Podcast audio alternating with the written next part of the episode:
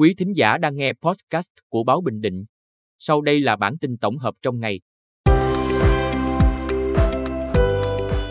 Bản tin tổng hợp ngày 25 tháng 5 của báo Bình Định có những tin sau, yêu cầu Trung Quốc rút ngay tàu hướng Dương Hồng 10 khỏi vùng biển Việt Nam.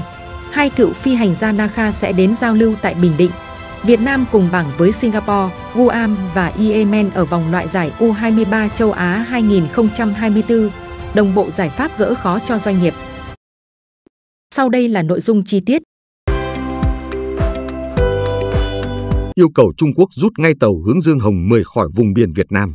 Trong thời gian gần đây, tàu khảo sát hướng Dương Hồng 10 cùng các tàu hải cảnh và tàu cá Trung Quốc đã xâm phạm vùng đặc quyền kinh tế của Việt Nam.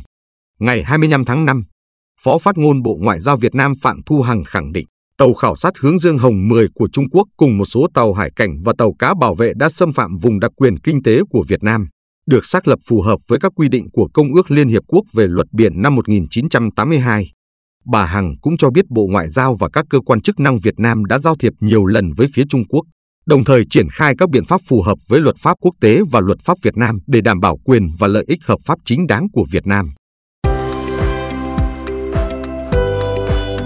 hai cựu phi hành gia NASA sẽ đến giao lưu tại Bình Định.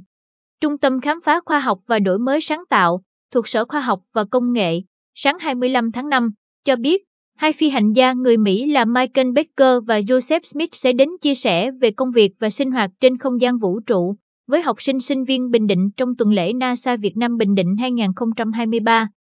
Hoạt động tuần lễ NASA Việt Nam Bình Định 2023 do Ủy ban Nhân dân tỉnh, Hội Tinh học Thành phố Hồ Chí Minh và Cơ quan Hàng không và Vũ trụ Hoa Kỳ NASA phối hợp thực hiện, dự kiến diễn ra vào ngày 8 và 9 tháng 6 ở một số địa điểm ở thành phố Quy Nhơn, trong đó có Trung tâm Khám phá Khoa học và Đổi mới sáng tạo, Trung tâm Quốc tế Khoa học và Giáo dục liên ngành.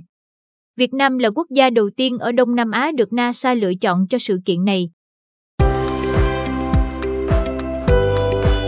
Việt Nam cùng bảng với Singapore, Guam và Yemen ở vòng loại giải U23 châu Á 2024. Kết quả bốc thăm vòng loại U23 châu Á 2024 chiều 25 tháng 5 đưa U23 Việt Nam vào bảng C với các đội Singapore, Guam và Yemen. Đây là bảng đấu được đánh giá tương đối dễ thở với U23 Việt Nam. Ba đối thủ Singapore, Guam và Yemen đều không được đánh giá cao, thầy trò huấn luyện viên Philip Trussier hoàn toàn có thể đặt mục tiêu giành ngôi nhất bảng C. Chưa hết, U23 Việt Nam còn có lợi thế sân nhà. Việt Nam là một trong 11 nước chủ nhà của vòng loại giải U23 châu Á 2024. Đồng bộ giải pháp gỡ khó cho doanh nghiệp. Sáng 25 tháng 5, tại nhà Quốc hội, tiếp tục thực hiện chương trình kỳ họp thứ 5. Quốc hội khóa 15 đã tiến hành thảo luận tại tổ về đánh giá bổ sung kết quả thực hiện kế hoạch phát triển kinh tế xã hội năm 2022, tình hình thực hiện kế hoạch phát triển kinh tế xã hội những tháng đầu năm 2023. Đại biểu Lê Kim Toàn, trưởng đoàn đại biểu Quốc hội tỉnh Bình Định cho rằng, nhận định tình hình còn khó khăn, chính phủ đã đề xuất nhiều giải pháp tháo gỡ, trong đó có đề xuất giảm thuế giá trị gia tăng. Bộ trưởng Bộ Tài chính Hồ Đức Phúc đã thẳng thắn chia sẻ những vướng mắc còn là rào cản cho phát triển hiện nay.